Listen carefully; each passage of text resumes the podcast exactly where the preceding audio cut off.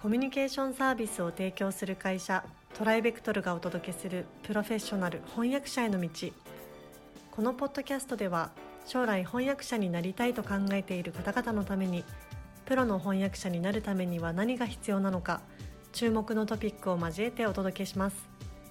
この番組は企業大学研究開発機関向けの翻訳サービスを提供するトライベクトルが対応言語50カ国以上年間1万件以上の翻訳実績をもとにお届けします。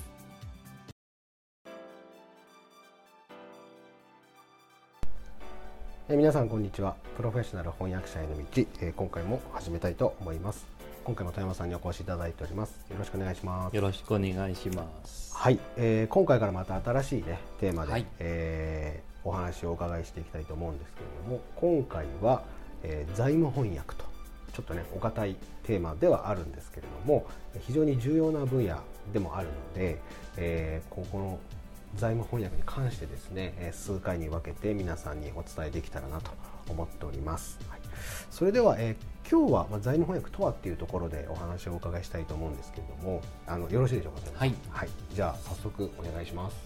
はい、えー財務翻訳とか金融経済翻訳とか英文会計といった言葉を業界でよく耳にされると思うんですね。はい、で大体この辺りは同じあのーカテゴリーのことを指しておりまして、はい、まあ、大きく言って財務翻うん。訳と言っています。はい、なるでどんなものを翻訳するのかと言いますと。はい、まあ、いわゆる財務書類。はい、その中にはあの決算報告書、はい、えー貸借対照表。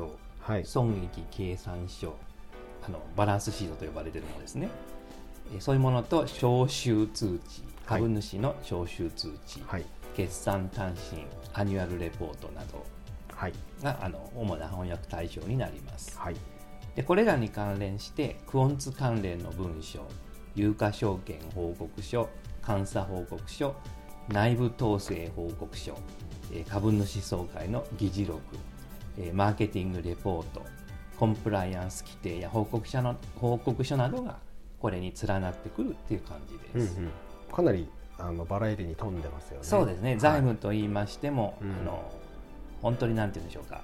いわ本当に見るからに会計っぽいのは、うん。まあ、財務諸3票ぐらいですかね。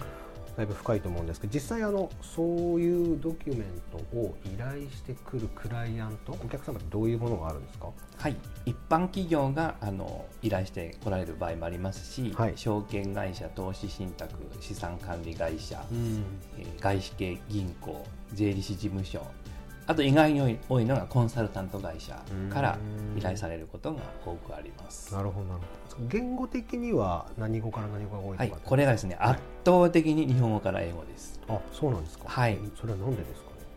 あの一定規模以上の企業になりますと特に上場企業ははい、財務諸表や報告書を英文でも発行することが義務付けられていますのではい、で業績が悪いからといって出さないわけにもいかず、うんうん。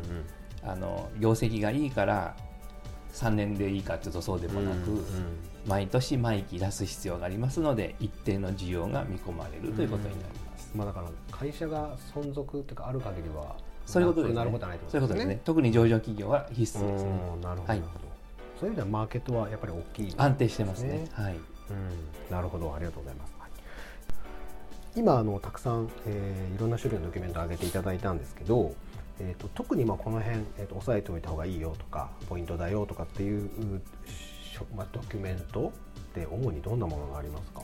やはり財務三票と言われているはい。貸借対照表、はい、損益計算書、うん、キャッシュフロー計算書の3つですね、なるほどなるほど。えーこれらの書類は企業が決算時に作成しなければならない書類で、はいえーキャッシュフロー計算書は上場企業にのみ作成が義務付けられているんですけれども、はい。この3票はあの財務翻訳の中では基本中の基とも言われまして文章は少ないんですけれども会計用語とかあの勘定科目に関する用語が品質しますので、まあ、これを押さえておけば応用が効くということになります。うん、なるほどなるほど。ありがとうございます、まあ、そのあたりまたちょっと詳しくはね次回教えていただければなと思うんですけれどもあのーまあなんだろうな。こここを専門にしている翻訳会社さんとかも実際あるじゃないですか。ありますね。ありますよね。ありますね。結構ありますよね。ありますね。はい、はい。うちの取引先にもあったりとかしますよね。はい。で、あのーなのでその翻訳者として、えーなんて言ったらいいんだろうな、こうこの分野だけやってますみたいな人とかって実際にプロとしてやっぱいる、いらっしゃいます。あいるんですね。はいいらっしゃいます。あここだけをやってる人、まあ、ここメイン。メインで。ああなるほどなるほど。そういう方っていうのはえっとどういう勉強をしてるんですかね？あやはり専門用語ですかね、あの次回以降にも出てきますけれども、えー会計用語、えークライアントによって好んで使われる社内用語やあ定型文のようなものもありますので定型文。なるほど財務関連のあのうん。用語知識、うん。えーそれから A、米のその企業が出している財務関連の書類に馴染んでいることが必要ですね。なるほど。なんかあの他の分野だと、まあ、ちょっとあれねこんな話あれあれかもしれないその機械翻訳とかもうそういう話もよく聞きますし、まあ、その財務でもできなくはないっていうような話もあるじゃないですか。その辺ってどうなんですかねその。えー現時点ではですね、はい。あの機械翻訳をしたものをポストエディットするのは、うんうん。この分野について言えばあまり容易ではないです、うん。なるほど、まあ、相当直さないとうん。あの通用する文章にはならないので、うんうん。まだまだ優秀な財務翻訳者が必要とされているのが現状だと思います、うん。なるほどツール、あまあ、機械翻訳じゃなくても例えばその翻訳支援ツールみたいなもので、はい。翻訳者をサポートするっていう使い方はあり。それは素晴らしい。